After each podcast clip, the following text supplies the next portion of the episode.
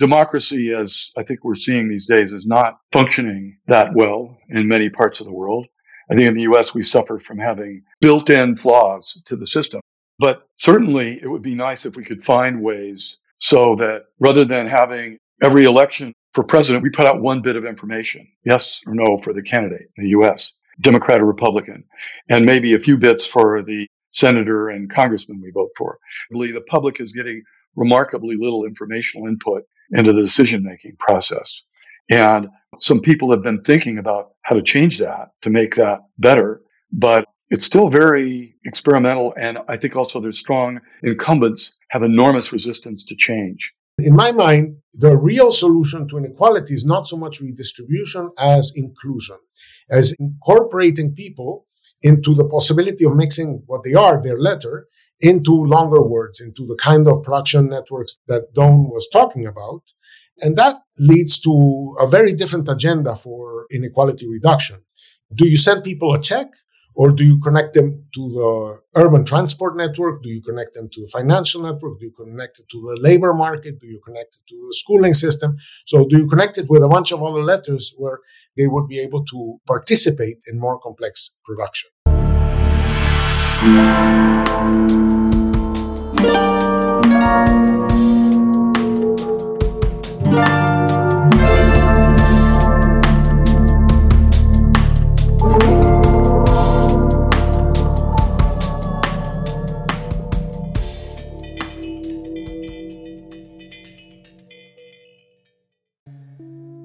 As our world knits together, economic interdependencies change in both shape and nature.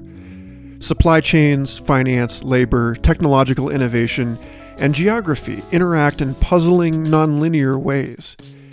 Can we step back far enough and see clearly enough to make sense of these interactions? Can we map the landscape of capability across scales and what insights emerge by layering networks of people, firms, states, markets, and regions? We're all riding a bucking horse. What questions can we ask to make sure that we can stay in the saddle? Welcome to Complexity, the official podcast of the Santa Fe Institute. I'm your host, Michael Garfield, and every other week we'll bring you with us for far ranging conversations with our worldwide network of rigorous researchers developing new frameworks to explain the deepest mysteries of the universe. This week on Complexity, we speak with two SFI external professors helping to rethink political economy. Newly appointed Science Board co chair Ricardo Hausmann is the director of the Harvard Growth Lab, and J. Doyne Farmer is director of the Complexity Economics program at the Institute for New Economic Thinking at the Oxford Martin School. In this episode, we zoom wide to try and find a way to garden all together, learning limits that can help inform discussion and decisions on the shape of things to come. If you value our research and communication efforts, please subscribe, rate, and review us at Apple Podcasts, and consider making a donation or finding other ways to engage with us at santafe.edu/engage. You can find the complete show notes for every episode with transcripts and links to cited works at complexity.simplecast.com.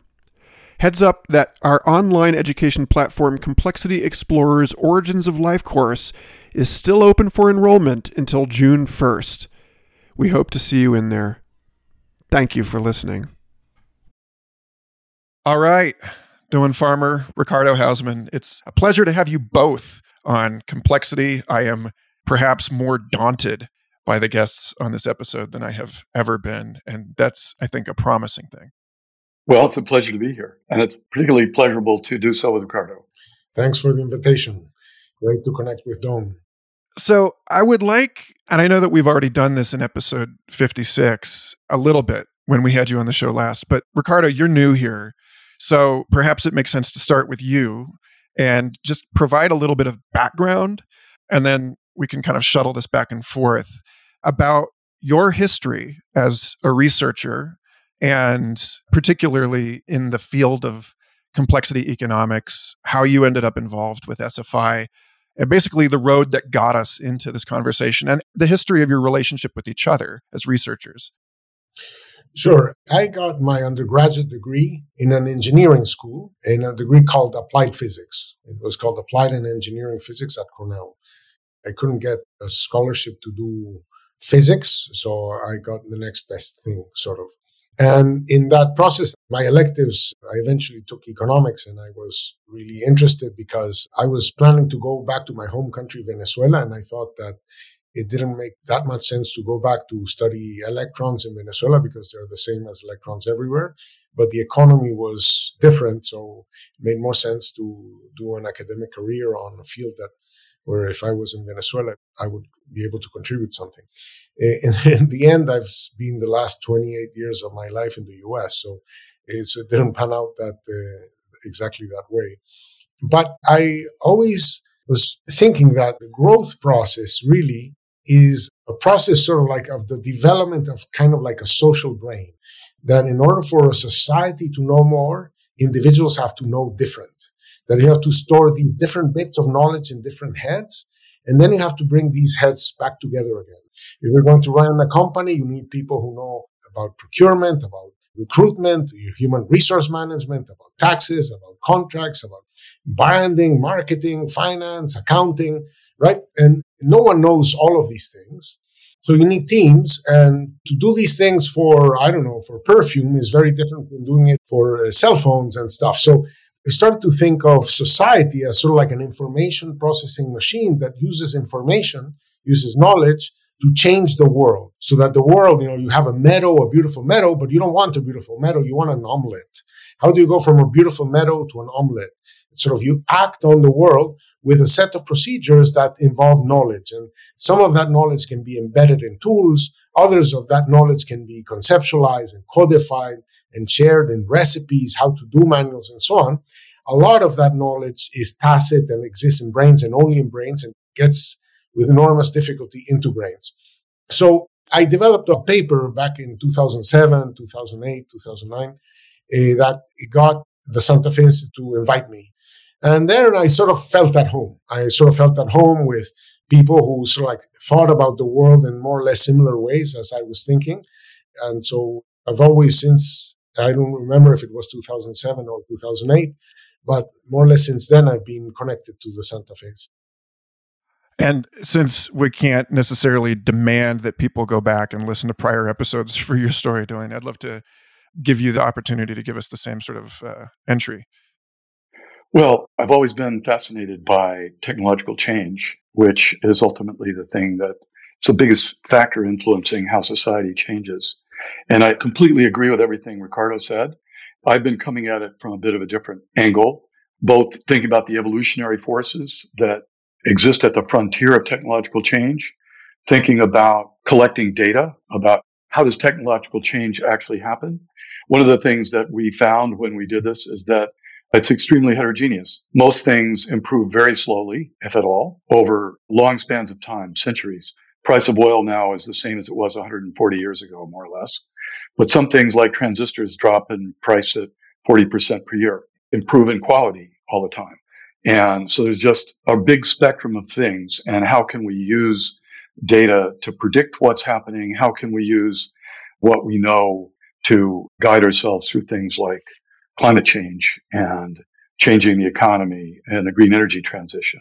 So, yeah, that's just one of many things I'm interested in, and I'm sure more will flow out during the course of the conversation.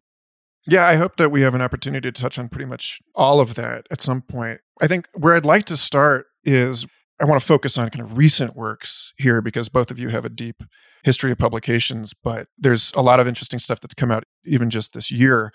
And Ricardo, you co authored this piece with Pierre Alexandre Balland and others on the new paradigm of economic complexity, which my understanding is this was an introduction to a special issue of research policy, kind of introducing a topic that this is the meat of the last conversation I had with you, Doyne, about how do we think through these issues? How do we measure them? How do we begin to have a conversation, a formal conversation about as you said a moment ago, the way that knowledge is stored and acted upon in society, and it's across this like a diverse palette of heterogeneous platforms. They're all interacting with one another. I remember when I was an undergraduate student seeking a graduate program in complex systems in 2005, I was roundly discouraged by my advisors because they said, first tell me what complexity even is, you know? And I think that conversation seems to have changed a lot in the last 17 years, that through the work of the two of you and many others, that we are getting much better at answering that question. And so I'd love for you to just give a little exposition on this particular piece and how you and the other authors are laying this out. So I have been, for much of my research time and effort over the last 20 years, I've been asking myself, why are countries rich and why are countries poor? And that's different from the question that Doyne is asking the question, how does technology evolve at the cutting edge? And I've been asking the question, why don't you do things that the world knows how to do? So the world knows how to make mRNA vaccines. Why don't you know how to make mRNA vaccines? The world knows how to make cars. Why don't you make cars or antibiotics or whatever, right? So it's how does technology diffuse? And what are the obstacles for technological diffusion? Because it's sort of like there are many countries, rich countries in the world that live uh, with incomes of uh, $60,000. And there's a bunch of countries that live with incomes of less than $2,000. So there's a factor of 30 difference. And why the hell? I mean, just do the things that others have figured out how to do. And so in answering that question, we sort of like realized that in order to do something, you have to know how to do it. So if I look at what you do, I sort of like can figure out what you know how to do. And then sort of like figure out what are the cognitive relationships, if you want, between different things. So if you know how to make right hand side shoes, you probably can figure out how to make left hand side shoes, right? If you know how to make televisions, you probably know how to make computer monitors.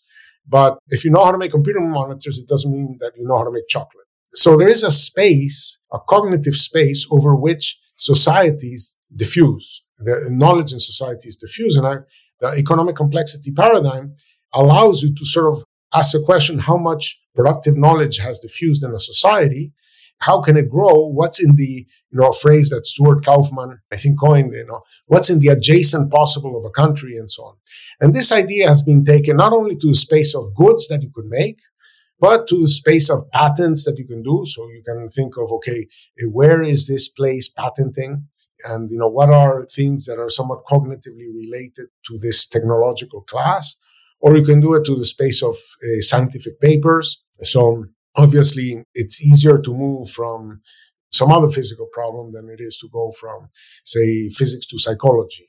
So there are these cognitive distances, and then you can sort of like map what are these cognitive spaces are in production, innovation, in science, and how can societies evolve in that space, and how do they evolve in that space, and how can you accelerate their evolution in that space. And that's a little bit what that collection of papers in that special issue tackle. Maybe I could add just to juxtapose something there. Please. When you think about the question of how does technology evolve at the frontier, part of the story is actually very similar to what Ricardo was just saying, because we have some set of capabilities and we add new capabilities that maybe didn't exist before, but they're always close to the ones that were already there. Or let's say there are always things that can be done with just a few steps from the things that are already there. So the whole system builds on itself and the body of knowledge gets bigger and bigger through time, but it is very much about the adjacent possible. And we've been trying to map that out. Ricardo's done a lot of stuff mapping that out in the space of products that are exported. We've been thinking about that in the space of patents and looking at the question of how people focus their attention and what goes on. And, you know, one of the things we've seen is that people's focus of attention is remarkably consistent. That is, you tend to see the focus in a given area in the patent space persist for the order of 80 years. So people don't work on buggy whips anymore, but buggy whips had their day. And so that actually is very helps us understand where things will go in the future because this persistence gives us some ability to predict and reason about what's going on. So this is definitely something I want to dig into considerably more in just a moment. But before we get into that particular thing, I personally find it helpful, and I hope other listeners of this show find it helpful to recognize that there's a very deep history at SFI in thinking about these things through the lens of ecology and evolutionary biology and the dynamics that have been explored in those two disciplines and their application. And we talked about this real early in the show with Brian Arthur in episodes 13 and 14 about the application of evolutionary models and ecological models to the economy as a non equilibrium system. And more recently, Simon Levin and Andrew Lo wrote the co edited special issue at PNAS on the application of evolutionary models to financial markets. So, you know, I'll link to those things in the show notes because I think that there's something real key in, you know, SFI's research theme on political economies, thinking about these systems as, in some sense, alive. Like Chris Kempes and David Krakauer just wrote this piece recently on multiple paths to multiple life, where by lensing everything through information theory, you know, Sarah Walker also talks about this a lot that we see an economy or a government as a way of information encoding the like stable properties of an environment and into substrates that can then allow that system to make predictions about itself. So like okay, so with that said, there's a term that you and your co-authors bring up in this paper about relatedness, about the relationship between different classes of economic activities and it's interesting to read this piece because it makes it clear that everything that you just said about the sort of path dependent evolution of these systems and how they spread into the adjacent possible looks a lot like the history of the evolution of biological organisms and the way that we can reconstruct phylogenies, the way that we can understand how different anatomical features are quote unquote homologous like the wings of birds and bats both evolved from an arm or perhaps they're analogous like the wings of an insect evolved from a different structure in the organism. So anyway i'd just love to hear you expound on relatedness before we get in a little bit more deeper into production networks and supply chains and the relationships so let me let me start by saying i'm going to use a very simple metaphor but i think it's very clarifying I think to do things, you need to have some capabilities. The capabilities you need to make uh, chocolate are different from the capabilities you need to make uh, computer monitors, right? Um, so I want you to think of products or industries as words and these productive capabilities as letters. So instead of thinking that world is made out of earth, water, wind, and fire, right? Uh, let's think of the world being made out of, say, atoms. And these atoms combine into molecules. So products are like molecules, and they are combinations of these letters. So in this uh, interpretation, the adjacent possible is things that in letter space are not very many letters away.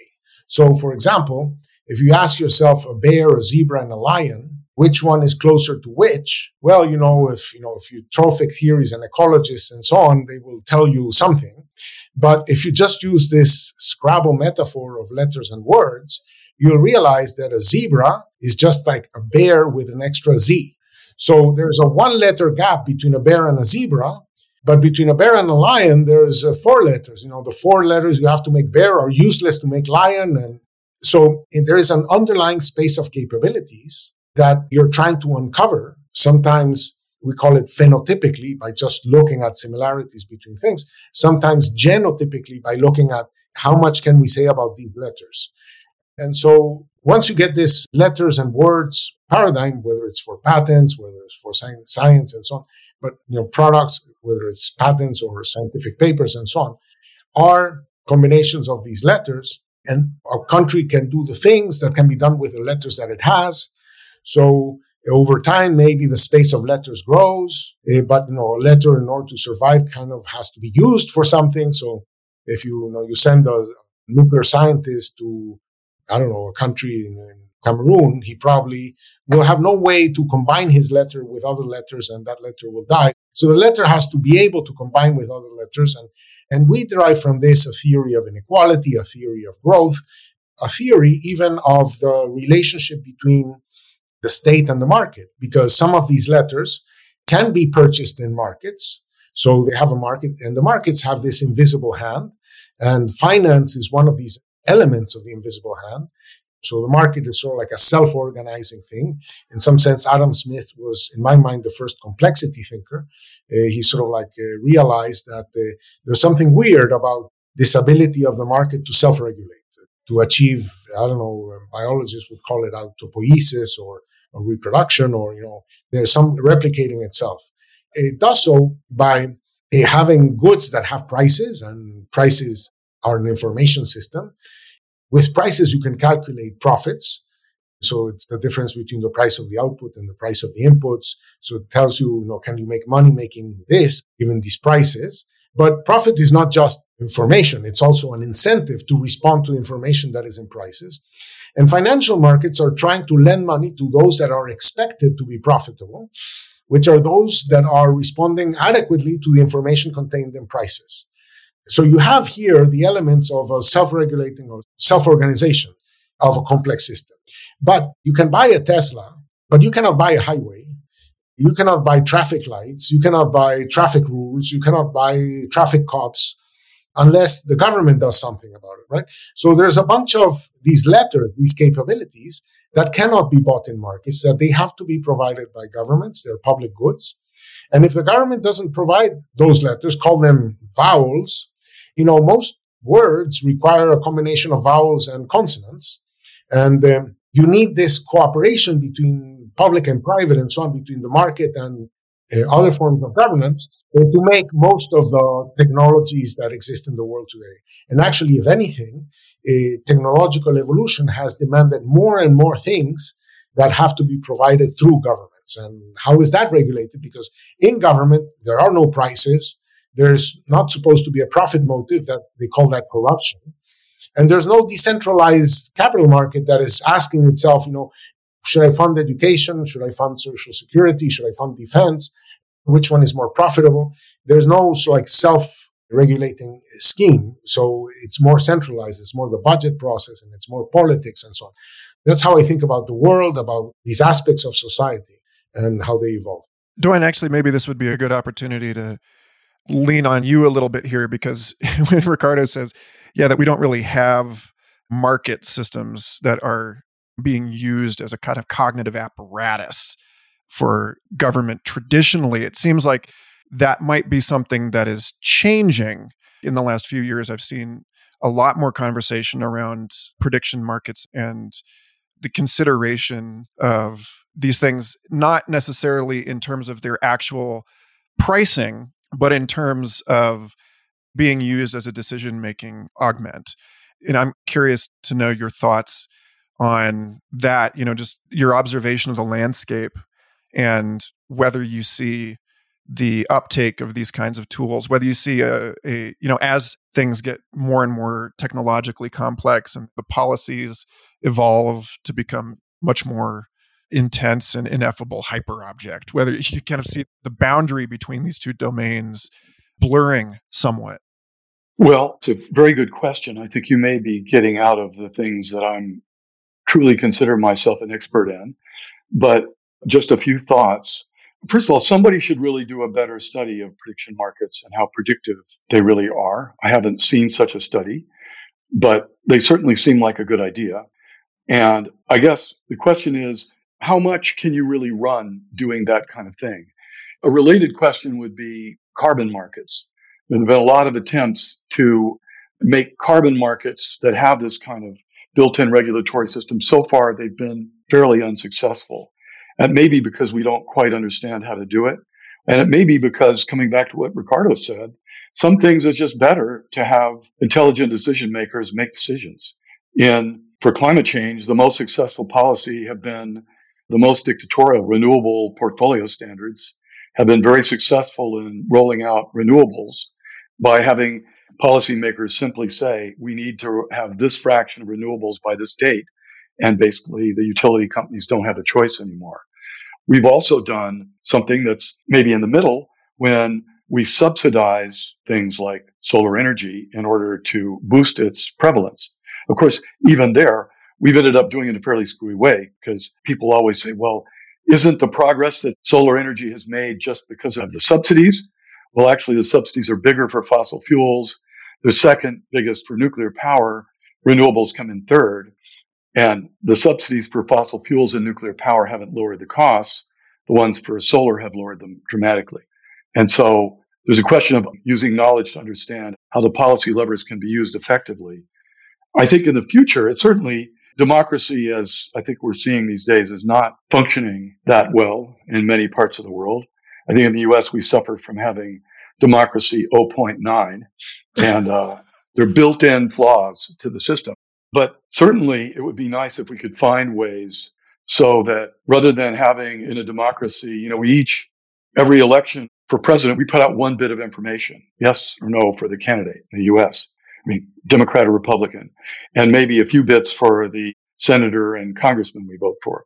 But so remarkably, the public is getting remarkably little informational input into the decision making process.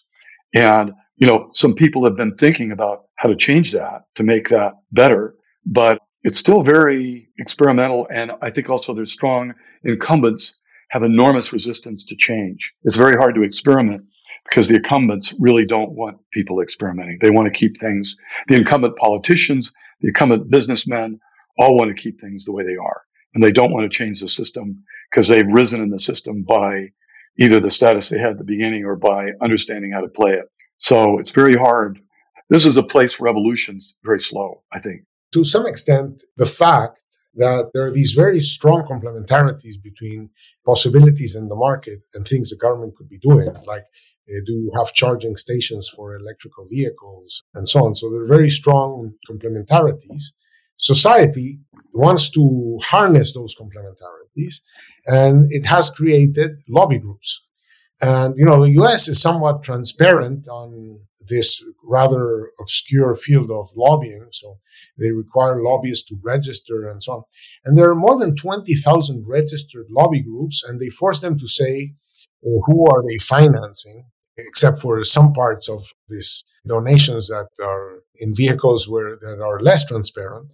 But in some sense, what has emerged is a market for influence. And it may not be the best way to organize influence, but it has emerged, I think, because of this lack of enough communication between what the government could be doing and what society values.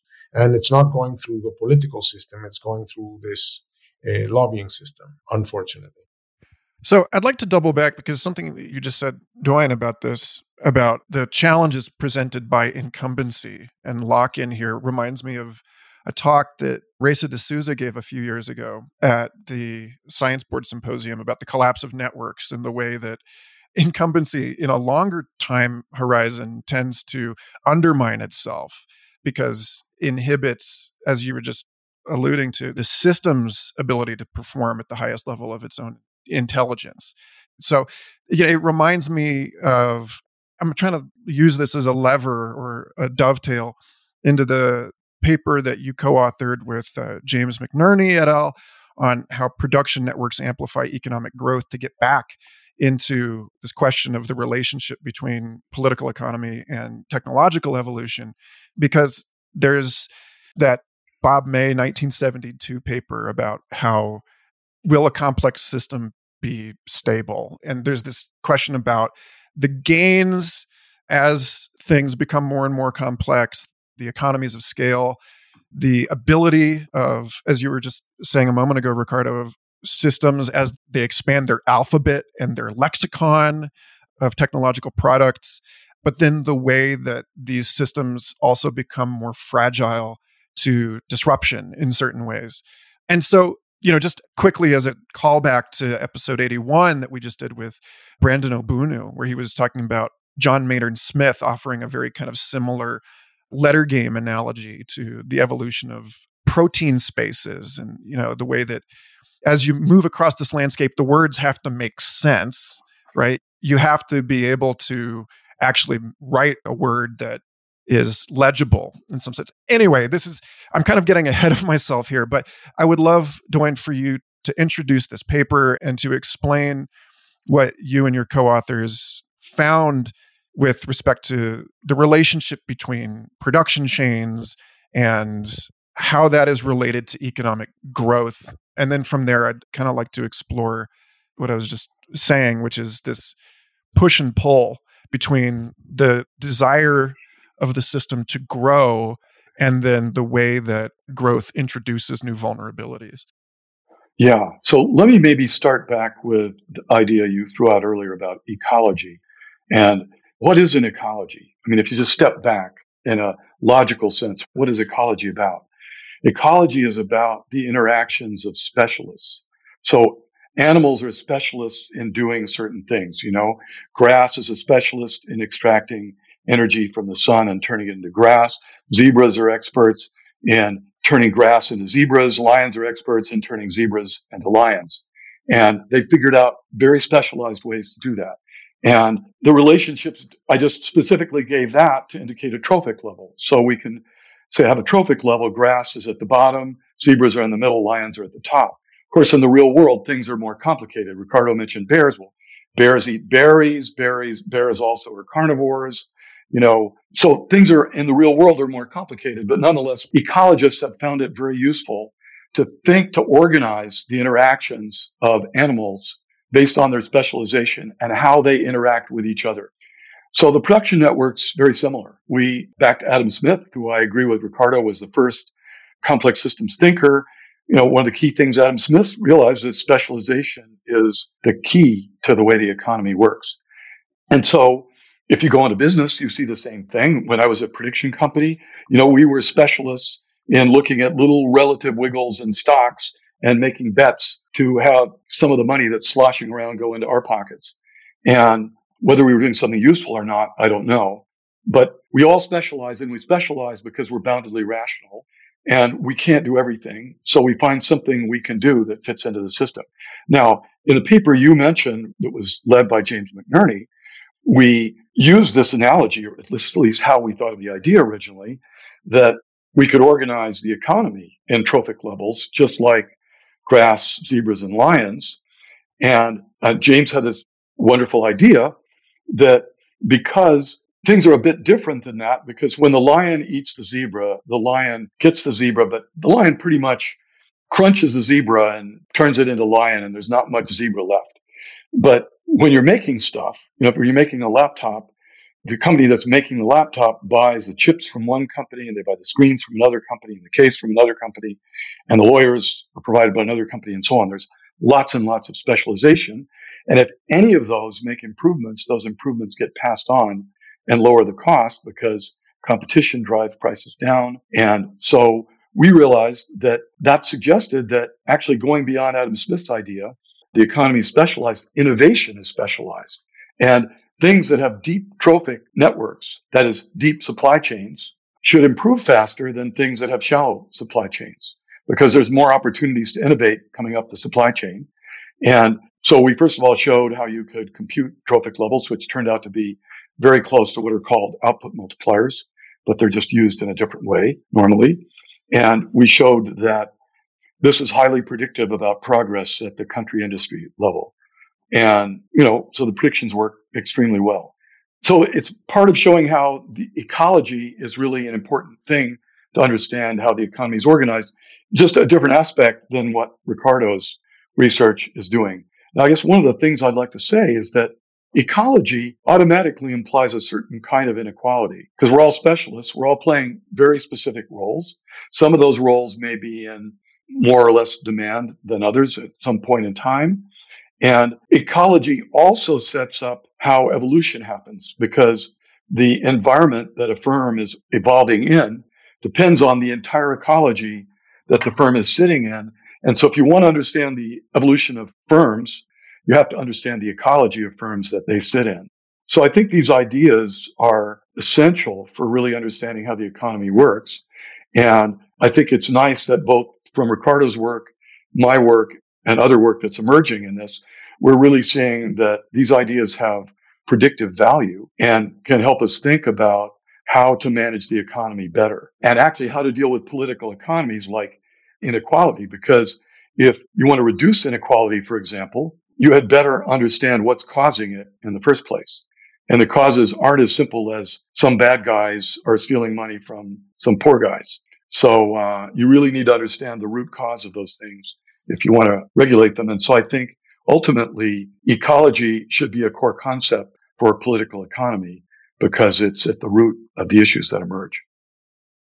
So, Ricardo, just to give people a specific thing to hold on to here, I think we're kind of dancing around. There is actually a, a, a specific paper we'll link to in the show notes Productive Ecosystems in the Arrow of Development that you co authored with Neave O'Clery and Mohammed Ali Yildirim.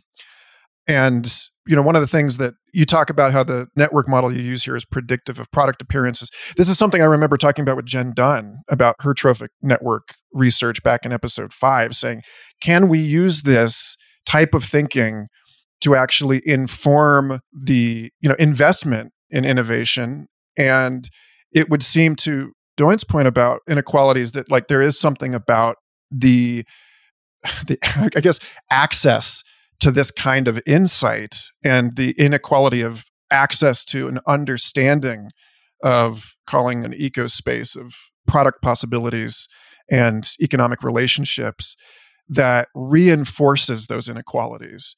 You know, it's like when you think about I don't know, like evolutionary arms races in the the Cambrian, and like the way that the evolution of the eye created this explosive entrance of the animal ecosystem into a three dimensional space where suddenly animals with better vision had this competitive advantage.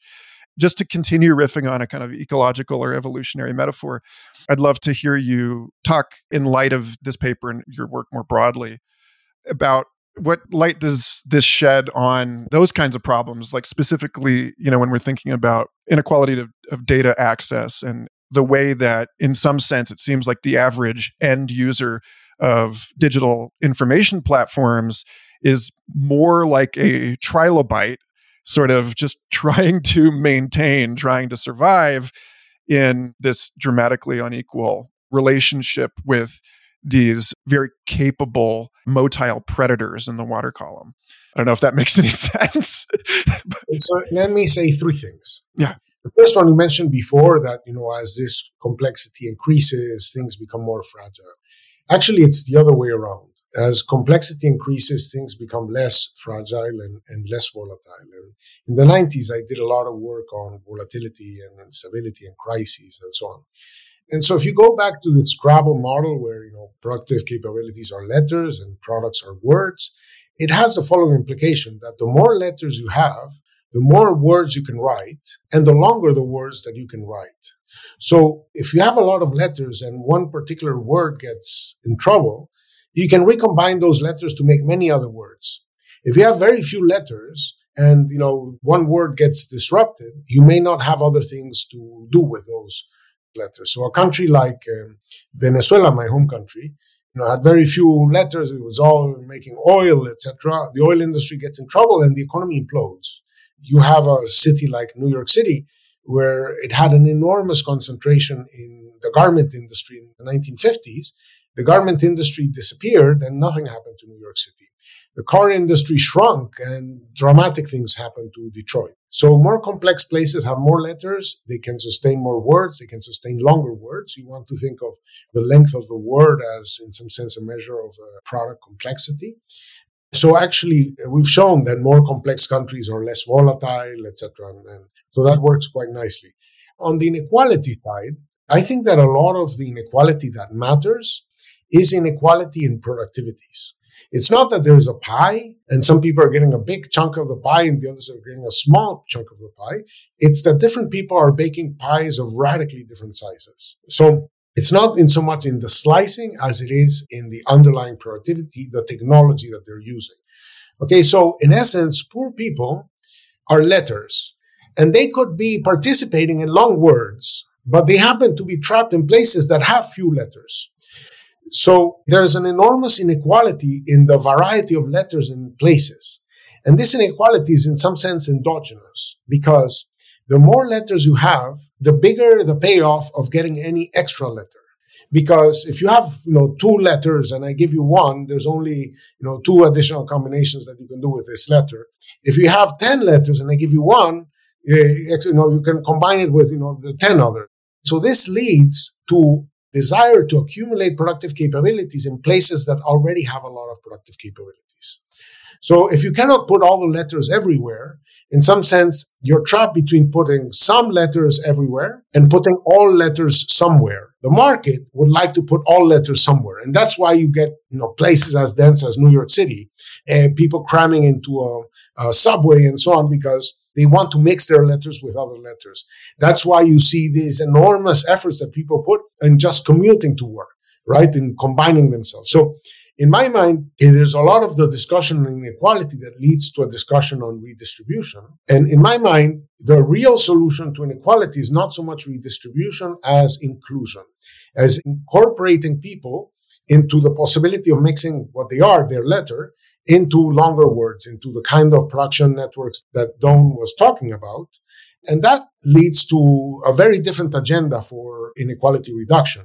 Do you send people a check or do you connect them to the urban transport network? Do you connect them to the financial network? Do you connect it to the labor market? Do you connect it to the schooling system? So do you connect it with a bunch of other letters where they would be able to participate in more complex production? Yeah, we talked about that a bit with Matt Jackson in 12. Yeah. Maybe I could just underline a point that Ricardo made. Please. Which is we've been looking at, at productivity. And so what is the distribution of productivity? As Ricardo said, there's a huge diversity.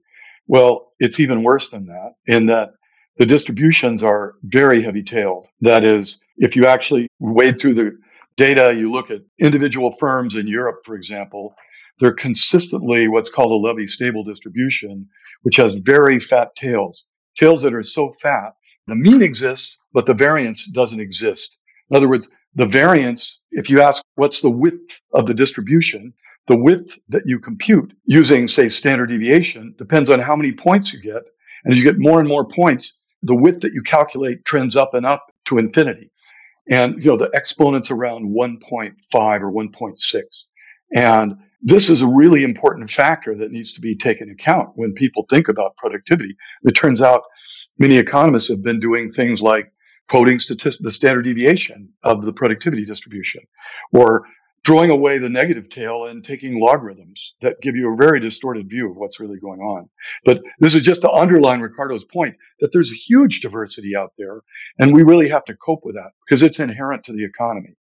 Yeah. So, I mean, precisely to that point, I'm thinking of work that, see, it was like Vicky Yang and Jeff West and Chris Kempes and a couple other folks I'll link to uh, in the show notes talking about decomposing earlier work on the benefits of urbanization and finding that actually the economic advantage of living in a city is like you were just you know saying a moment ago is like very very disproportionately in favor of something like the top decile of people living in the city and that the poor living in the city are actually not really getting any advantage at all.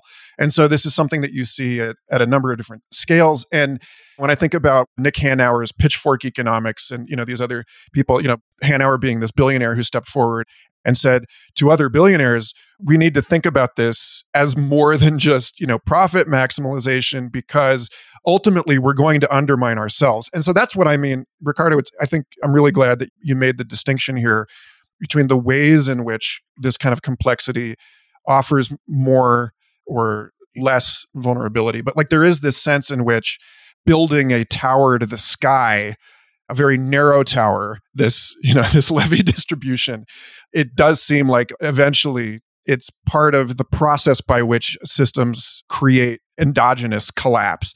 And so when we're talking about supply chains i want to use this as a lever into one of the paper that you led recently on trade-offs in a pandemic ricardo. But i want to give Doyne one last opportunity to speak to this piece on production networks and economic growth that watching the supply chains disrupted as they were during the COVID pandemic and still are in many ways. You know, I couldn't get a new heater installed in my house this winter. You know, it was impossible. And I've been seeing just online a lot of people, this thing has accentuated, has kind of accelerated the conversation around relocalization movements, around the balkanization of the internet, the precariousness that people feel in these circumstances has, in certain ways, kind of challenged the rhetoric around globalization and around the sort of unilateral benefits to long supply chains and very complex global economic structures. And so I'm curious how you see these trade offs. And then I think that gives us a good point of entry to talk about specifically, Ricardo, how you and Ulrich Schetter are thinking about the trade offs involved in policy around the containment of COVID 19 and future pandemics. Well, so one of the remarkable things about COVID is suddenly supply chains become very interesting to everybody. Why? Because there are certain ways in which having a complex economy with lots of specialization is not as robust as we would like. Because when parts become too specific or too tied to one particular manufacturer, then a disruption can cause a big problem. You know, there was a tsunami in Japan that knocked out a piston ring manufacturer and that caused Toyota to not be able to produce cars for several months and several other brands around the world that depended on those specific piston rings. So supply chains do have some vulnerabilities, though I think it's also interesting to look with COVID how quickly they adapted. You know, we went from having no masks to having masks up the wazoo in a matter of not that many months. And I think one of the things that I think we should get better at is actually understanding how our own supply chains work because they're out there, but nobody actually has a map. There's no global map of supply chains. This is in part because companies keep them secret. Governments also keep them somewhat secret, like the Chinese keep their supply chain secret. Why? Because in a war, what do you do? You attack the enemy's supply chain and vice versa. But on the other hand, when we have problems, understanding those supply chains makes it very useful in trying to resolve problems.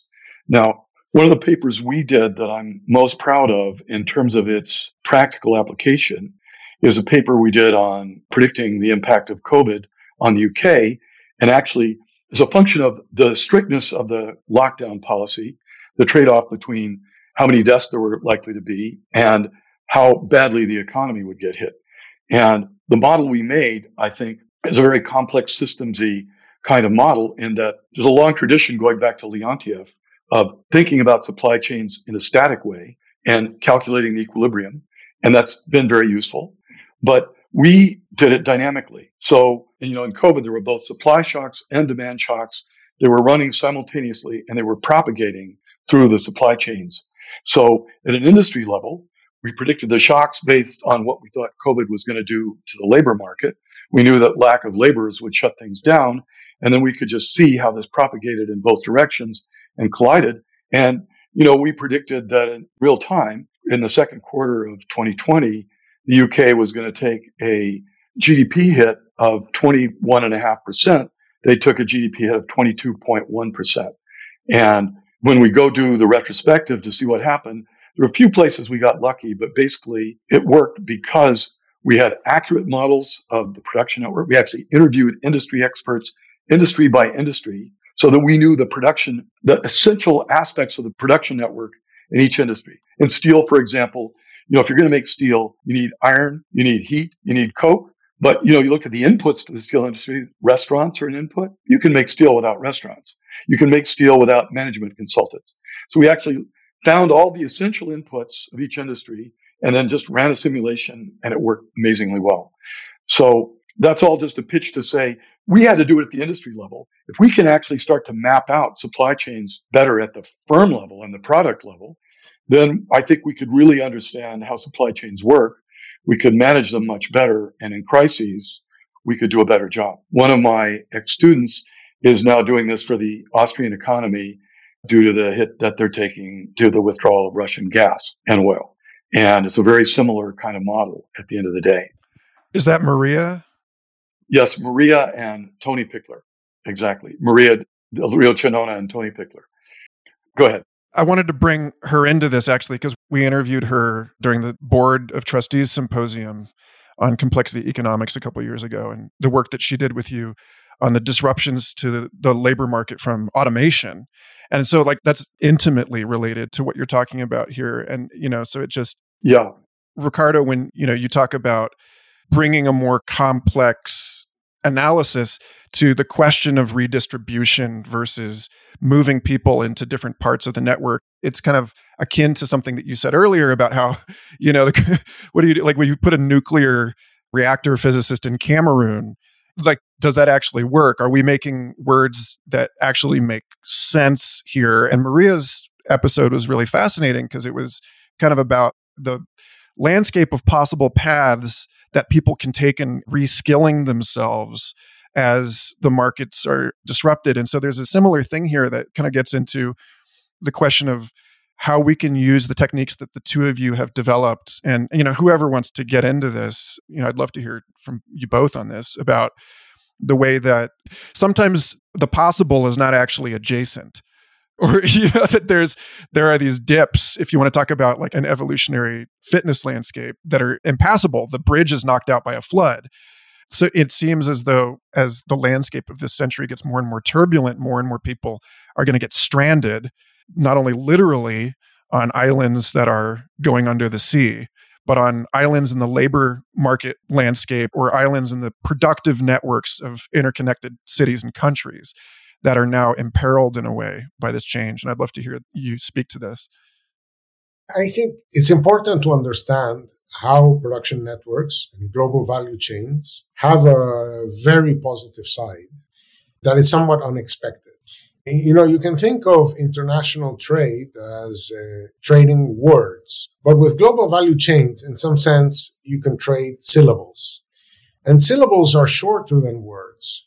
And so places that are unable to make the word can still make the syllable. So let's take a concrete example. To make a shirt, you have to procure the right materials at the right price and the right quality and so on. You have to design the shirt. You have to cut it and sew it. You have to package it. You have to brand it. You have to market it. You have to distribute it. In the old days, if you didn't perform all those tasks well, you lost your shirt. Right now, with global value chains, you can have procurement done in one place, cutting and sewing done in another place, design in a different place, branding, marketing in a different place. So countries can get into the business with fewer letters and then they can more parsimoniously add letters to their letters. So, for example, Lenovo started uh, assembling the IBM ThinkPad, and eventually they took the whole thing. But in this sort of gradual approach of adding some letters, so that has represented a very important avenue for uh, growth and development for many countries that started with few letters. The jump to the next uh, syllable was shorter than it would have been if they had to make the whole word. So in that sense, in that aspect of global value chains have reduced global inequality and have allowed for a more parsimonious increase in productive capabilities. Uh, now, it's one thing that you get a shock. And if you have a long value chain, maybe it gets disrupted and Doyne't spoke about that. But it's also true that you know in a complex place they're doing a lot of stuff and you know one part of the economy that gets into trouble is not going to percolate to the whole thing but what happened in the US, medium sized, small sized city, the Rust Belt, and so on, is that they were relatively undiversified. They got hit by the China shock. That industry that they were exporting to the rest of the country and the world got disrupted. The capable people left. The less capable people, you know, stayed with very serious social problems and drug addiction and depression and so on. And you get these bad bad outcomes. Those tend to happen precisely because there's insufficient diversity of letters where, you know, if you get disrupted from an industry, there's another job you can do somewhere else. There is a, a very nice paper by uh, Frank Neffke, who used to be at, at the Growth Lab with me. He's now in the Complexity Science Hub in Vienna. And he showed that many puzzles in industrial economics and in economic geography can be solved by noticing that how much you earn as an individual depends on how complementary you are with the people you work with. Okay, so an anesthesiologist working on his own is not much better than a bad lecturer. He will just put you to sleep. But an anesthesiologist working with a surgeon is a different story, right? And what the large firms allow is for better match, better complementarities. And what large cities allow is for better complementarities. And he shows that many of the puzzles, the wage, the firm size wage puzzle, the city size wage puzzle, it can be explained by these better, by these more complementary teams. So a lot of inequalities you observe have to do with this inability to connect. We published another paper with Frank Neffke in August 2021 using a business travel data. we used paper using business travel data, all data, unfortunately, in the middle of a situation where there was no business travel. Everybody had shut down their borders. But our idea was that in order to implement technology, you need know-how and moving know-how into brains is a very slow process. And Malcolm Gladwell says it takes 10,000 hours to become good at something. And 10,000 hours at 40 hours a week is like five years, right? So it's a very slow process. But moving brains is a very quick process. So we showed that business travel increased productivity, increased employment, increased exports. And so we speculated of, you know, what would happen if suddenly you shut down those connections, right? So besides the sort of like these physical networks that uh, Doyne was talking about of, you know, coal, iron ore, and sand to, to make steel, this aggregation of know-how and the combinations of anesthesiologists and surgeons that need to happen for production to happen are quite central to the story of complex production. Yeah, I think you brought up, Michael, this model that Maria made of occupational mobility. And I think that actually connects closely with a lot of the kind of things that Ricardo's group has been doing. And that what Maria did in that model was look at data on specific occupations and look to see when people change occupations, which occupations do they move into? And how can you predict that? Well, you can predict it at least in part based on work activities. So if you know what the work activities or that, that each occupation performs, you can predict that. And so it goes back to a different form of adjacent possible in that there's an adjacent possible in occupation space and you can actually see how workers move around in that space. And if you have a shock like a coal mine shuts down in Kentucky, how are you going to deal with that? Because it's probably not the right answer to build a solar plant in Kentucky and have the coal miners go tend the solar plant instead. You have to really understand the diffusion to understand the right policies to efficiently move the workers around. And one of the things we showed in that model is that the labor frictions are large. They can dramatically increase unemployment because people can't get to the job that they want to have because there's no natural way to transition to it. And, you know, it can cause things to take years for people to diffuse through the network. Now, just to amplify another point Ricardo was making, this network is very closely coupled to the production network. And the two things are co-evolving. So if the production network changes, the occupational mobility network needs to change to adapt, or the occupational emphasis in each occupation needs to change, which means people have to move through the occupational mobility network. And so those things have to adapt in tandem. But similarly, if you want to do a business and you don't have the right talent, you can't get there. So when we're thinking about something like climate change, we really want to make sure, well, we first of all want to understand what the implications are for unemployment. So we need to think about the occupational mobility network. And we also want to make sure that we don't get bottlenecked because we don't have the workers we need to do the things we need to do. So we need to think about that connection as well. And I think this is a general pattern that the economy can be thought about in terms of these networks and the networks are coupled together. The thing we're trying to do now is couple the patent network in. So we can really think about innovation and growth and how that's influencing the system. So now we're talking about three different networks. And then, of course, there's the financial network that Ricardo mentioned earlier that needs to be coupled in. Where's the capital going to come from? And so I think one of the big contributions complex systems is starting to make is helping us think about these interacting networks, you know, build agent based models for how they function, and couple them together at higher levels so that we can really start to think about how the economy really works. And let me maybe mention some related work that's been done, led by Ljubica, Nedel Koska, Frank Neffke, Mate Hartog, Andres Gomez Lievano, and others. So we've looked at these occupational spaces. And so you can easily measure transitions between one occupation and another. So that gives you a sense of you know, cognitive distance if the same person can do both. But there is a thick uh, description of these occupations. There's a database called ONET, which tells you the knowledge, skills, ability, tools that a certain occupation needs to have, training.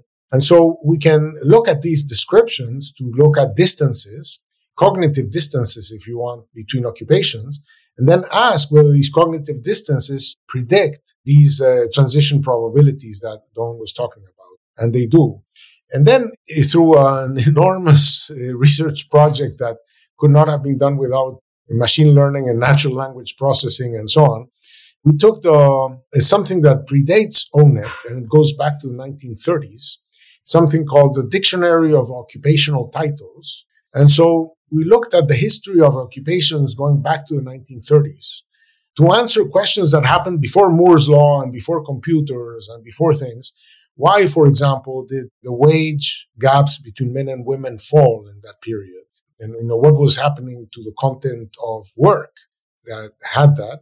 We also looked at you know there's automation and there's some indexes of what jobs are likely to be more or less likely to be automated. And are they in central parts of this network where people have an easy time moving to other occupations or the things that are near those occupations are they also going to be automated and so on? So there's a very rich research agenda on this issue. And i think also the the combination of this with production that Doyne mentioned is also extremely promising and it's still to be done still in the to-do list. So the last paper that I want to discuss on this call, I mentioned a moment ago, this paper that you led, Ricardo, with Ulrich Schetter on horrible trade-offs in a pandemic, poverty, fiscal space, policy, and welfare. Seems to be a place where all of these factors kind of come into focus together in terms of the way that networks are shut down and the way that interleaves with questions of inequality and exposure to risk. You know, I'm thinking about again, just to give for a, a, an oversimplistic biological metaphor, this idea of what kind of animals are capable of hibernating, you know, the role of brown fat in the metabolism of bears and so on. So I would love to hear you provide some introduction to this piece, to the model that you built here and what your work says in terms of the considerations that policymakers ought to bear in mind in the event of future pandemics or other network related sociological diseases. And yeah so what were the findings here and how did you come to let, let me say ulrich schetter is a fantastic guy i love working with him he has his very deep research agenda but i always bother him to think jointly about some hot issue and lately, we've been thinking about smart sanctions to Russia. And we can talk about that, but yeah. it's related to what Doyne was saying. If you want to harm Russia and you know their production network and their reliance on imports and so on, how can you do it? And what's the best way to do it? And how you, can you do it at the minimum cost to yourself, etc. In the middle of the pandemic, we started to think analytically, you know, what will the pandemic look like in poor countries? And obviously, there were two instruments that countries were using. They were using lockdowns and telling people you have to stay home, otherwise you will infect others, especially if you don't have testing and, and so on. And nobody had testing. But in order for you to stay home, you have to be able to survive by staying home.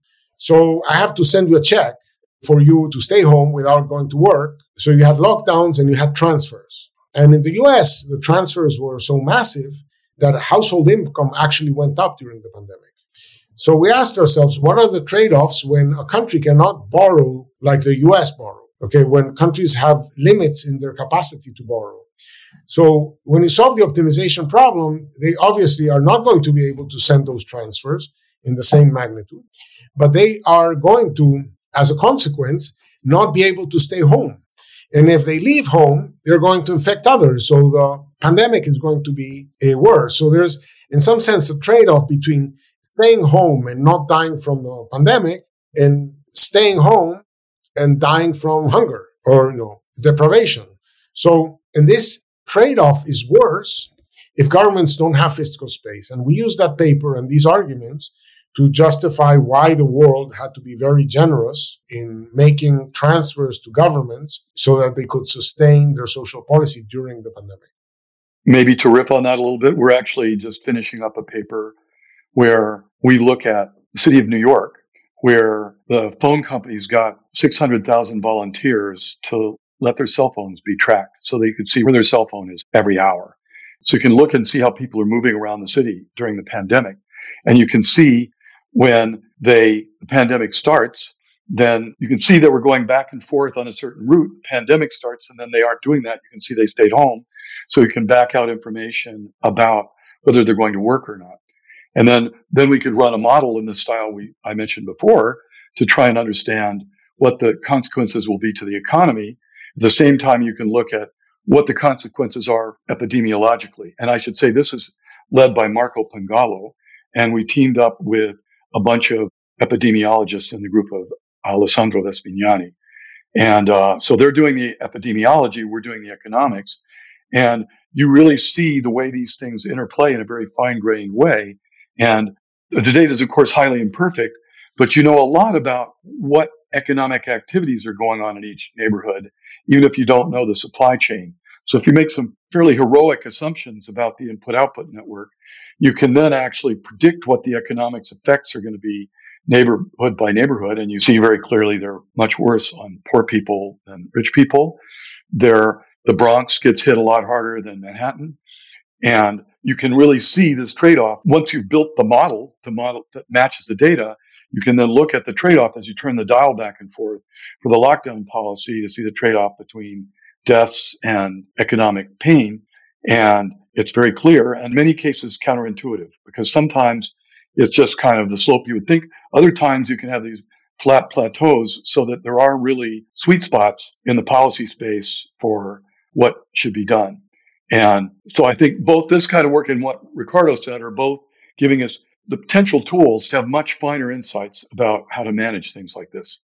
Yeah, this is really cool. I didn't know about that work, but one of the political economy, since you started asking about political economy, one of the political economy implications is that rich people like lockdowns and don't like transfers, and poor people like transfers and don't like lockdowns.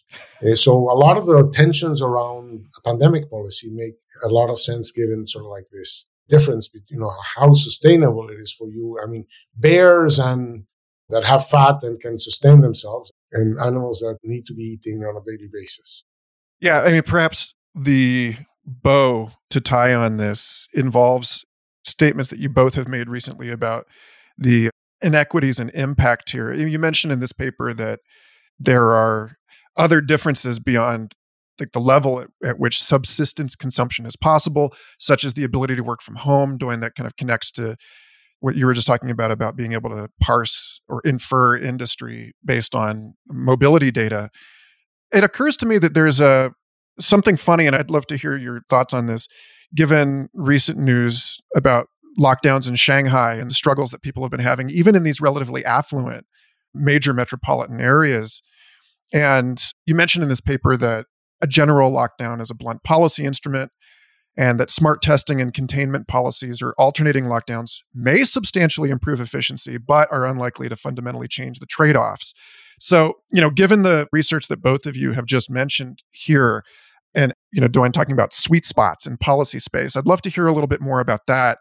And then this kind of thinking, not only in sort of the wartime considerations of fighting a pandemic, but more broadly in light of what we were talking about earlier in this call about the disproportionate gains to different members of society on you know from technology and from urbanization you know how we might think about this in order to frame the kinds of interventions that we understand are necessary to keep society from becoming so unequal it collapses on itself let me just give you this insight production has become information intensive making an airplane implies spending 10 or 15 years designing the airplane before you make the first airplane and contracting all the parts before you make the first airplane. And then they come out like, you know, cookie cutters. There are many people who work with concepts and manipulate ideas. And there are people who have to touch materials and change materials. We used to call ones that used concepts white collar workers and the ones that touch materials blue collar workers. Well, it just so happens that the stuff that you need to touch with your hands, you have to be there. You cannot do them from home. But, you know, conceptual manipulation, it's easily done from home. So that created a divide between those that could stay home and work and those that needed to go to work. And that cut along income distribution lines. We have been thinking about a different longer term effect that the pandemic sort of showed us that there are a lot of things that don't need social agglomerations that can be done from afar. So we've been looking at how might that change the nature of global work And will that open avenues for developing countries to do things in their towns and cities for these global value chains connected by Zoom and internet and whatever, right? So that you don't have to hire from the local labor force, but you can hire from a global labor force. And there are some platforms that are doing that. Upwork and others where you can, you know, there's trading tasks. Some are peer to peer. Some are companies that are organizing. So like a set of services to be done remotely. And I think that's good for for less developed places and especially remote places that have been very hampered by distance, sort of like the death of distance for these activities. But it will be bad for the urban agglomerations where these activities used to collocate. Maybe just to riff on that a little bit. First of all, let me just say a little bit about the ONET database that Ricardo mentioned. It's an amazing example that the Bureau of Labor Statistics put this together. It was a key tool that allowed us to predict the size of the COVID shocks and do so fairly accurately. And uh, so it's very far-sighted that they did that because you can really see lots of information about occupations like how close together do people work. Well, that told us something about how much they were going to infect their coworkers, which then related to whether they could work at home or not. And then it just pops out of the data for exactly the reasons Ricardo said that poor people have a much harder time working from home and they got hit a lot harder as a result by lockdowns. But um, let me maybe just take the inequality question in a different direction. One of my econophysics colleagues, Victor Yakovenko from University of Maryland, made an extremely simple model where he assumes that he imagines that people just randomly collide with each other. He has a bunch of, you know, agents in the model. They're given some wealth at the beginning. They're all given the same wealth. You start with a perfectly equal world and they collide. And every time they collide, which you can think of as a, you know, an economic interaction, one of them ends up a little better off than the other. And so there means there's a wealth transfer from one to the other every time they collide. And he has one other simple rule, which is that they get a certain amount of income proportional to the income they have. So they, they get to invest their income. And those two simple rules you just automatically get a distribution that looks more or less exactly like the distribution of income that we see in every country in the world. And it has a heavy tail, it shaped the bodies just right. And I think what that's telling you is that, okay, it's telling you that there's inequality is something that's built in. There are forces that are generating inequality. And if we want to control it, we have to understand those forces and we have to think about the right policies, like Ricardo said, that'll damp it out. And I totally agree with Ricardo that it's much more sustainable to change the number of pies people make rather than how much of the pie they're given. And, you know, I think we really need economic models that take that kind of diversity into account as agent based models can. But it hasn't been properly exploited yet. Uh, it's something that's very much on the agenda to do and think about well, to be able to simulate how inequality will change as we vary the policies in the economy that we have control over. And so that includes transfers, but it also includes other things about the workforce and education and so on that have more long lasting effects. So I think complexity economics and agent based modeling in particular, when combined with these rich data sets and the kind of thinking that Ricardo's been talking about, really give us the potential to have a real laboratory to understand how policies will affect the economy. And then I think the next step is to understand how economy affects society and vice versa, because you can connect these models to political science ideas. You can think about the role of governments and different types of governments, authoritarian governments versus democratic governments, and how these things play out with things like global value chains or the big event that's looming is the green energy transition. And as the green energy transition happens, if a given country wants to navigate it well, how can they do that? And what political factors does that depend on more deeply?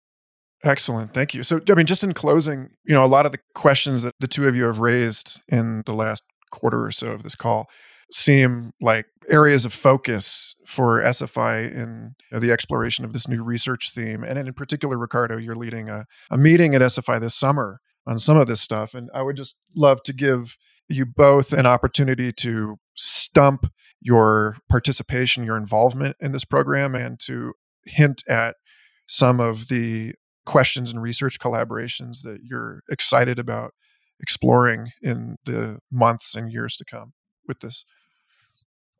Sure. I mean, this organizing an event with Hyejin Youn and James McNerney on the evolution of technology and so on. I would inscribe it into a bigger effort that the Santa Fe Institute is doing on political economy, because in the end, what has changed in the world is the knowledge intensity of production. I mean, the work of uh, Joe Henrich and Robert Boyd and so on had shown that even, you know, hunter gatherers rely enormously on knowledge and information to survive, etc. It just has become so much more so. And I find their work super informative of our world. But the technology is embedded in a system of education. It's embedded in a system of science. It's embedded in a system of production. It's embedded in a system of governance. So somebody invents a cell phone and they want the property rights on the spectrum. Otherwise, cell phones companies can't work. And uh, so uh, how do you get those coordinations and so on? So the trick in SFI is to bring people together that have very different backgrounds and very different takes, put them together and see what happens. So I'm waiting for the sparks to jump. I'm not uh, trying to be too dirigist in this. We have a general thematic topic and people who have been written about it, and let, us see how it goes. Yeah, I think so. First of all, let me just say one of the things that, I, that occurs to me as I'm on this call is uh, Ricardo and I need to interact more than we do, and I'm hoping the SFI can provide a vehicle for that to happen. So, Ricardo, we need to make sure we get there together uh, more often than we do. Actually, we are together now thanks to SFI. Yeah, that's true. And so this is already connecting us because I think it's pretty clear from this conversation how much our uh, activities and thinking resonates. And that's something SFI does very well. Now, to stump my own wares, I guess I think we need to create models of the economy, digital twins, though the word digital twin evokes too much detail. We're talking about things that are much more very crude representations of the economy, even when they get complicated. But traditional economic models have had a very hard time dealing with inequality. It's a big topic in macroeconomics and dynamic stochastic general equilibrium models. But when you look at the way they put equality in those models, it's very clumsy. And at the end of the day, I don't believe any of the results that they generate. Whereas in an agent based model, you can put inequality in with all the precision you want. You have a synthetic population in your model. If you want to, hundreds of thousands of agents, it's quite feasible to do that, that really capture all the demographic diversity in the world. You can put in firms that capture in at least some reasonable level of verisimilitude, diversity of production. You can simulate the economy at the level of individual firms and individual products. And we have more and more data sets that allow us to calibrate these kind of models so that they're fairly realistic. You know, of course, you, you don't want to build some gigantic, complicated thing and push start. You build the pieces one at a time. You carefully test them against each other, like the model that Maria has for uh, the labor transition, the model that Tony Pichler built for COVID dynamics, which is really a dynamic input output model models that we built for the energy transition. But we're at the point where we can begin to start coupling these models together. We can begin to start really calibrating them in much more realistic ways. And I think it gives us a policy laboratory at the end of the day that allows us to think about the essential questions in political economy. Because political economy is a word that evokes a danger of getting lost in philosophical discussions. And I like those kind of discussions. But I think we need to go beyond it to provide some useful quantitative tools that allow us to really think about the consequences of decision making, allow actually business people to think about strategy. You know, if I want to be a player in the green energy transition, how do I do it? Either as a, a government civil servant or as the CEO of a company. And I think we can build models that really make that possible. And you can then ask question, well, how do I do it responsibly so that I don't make inequality worse as a result of this? So I think we're approaching an ability to understand and model ourselves. It gives us a kind of, uh, to use a phrase that Ricardo started this discussion with, a social brain, a kind of a consciousness, gives society kind of a model of itself that allows it to plan its own behavior, at least if we can get the political process to line up with that. And so I think that these things should play an essential role, and SFI can play an essential role in demonstrating, turning political economy into something that has practical, concrete, quantitative underpinnings. Excellent. Thank you both so much for not only your extensive contributions to this research, but also taking so much time to talk with us today about all of this. It was a lot of fun. Thanks, Ricardo. And it's given me an opportunity to update myself on Doyne's recent work. Same That's here. a big part of the goal of this show. So, yeah. Excellent. I look forward to more conversations soon, I hope. Great. Both of you take care. Thanks. Thank you for listening. Complexity is produced by the Santa Fe Institute, a nonprofit hub for complex systems science located in the high desert of New Mexico. For more information, including transcripts, research links, and educational resources, or to support our science and communication efforts, visit santafe.edu slash podcast.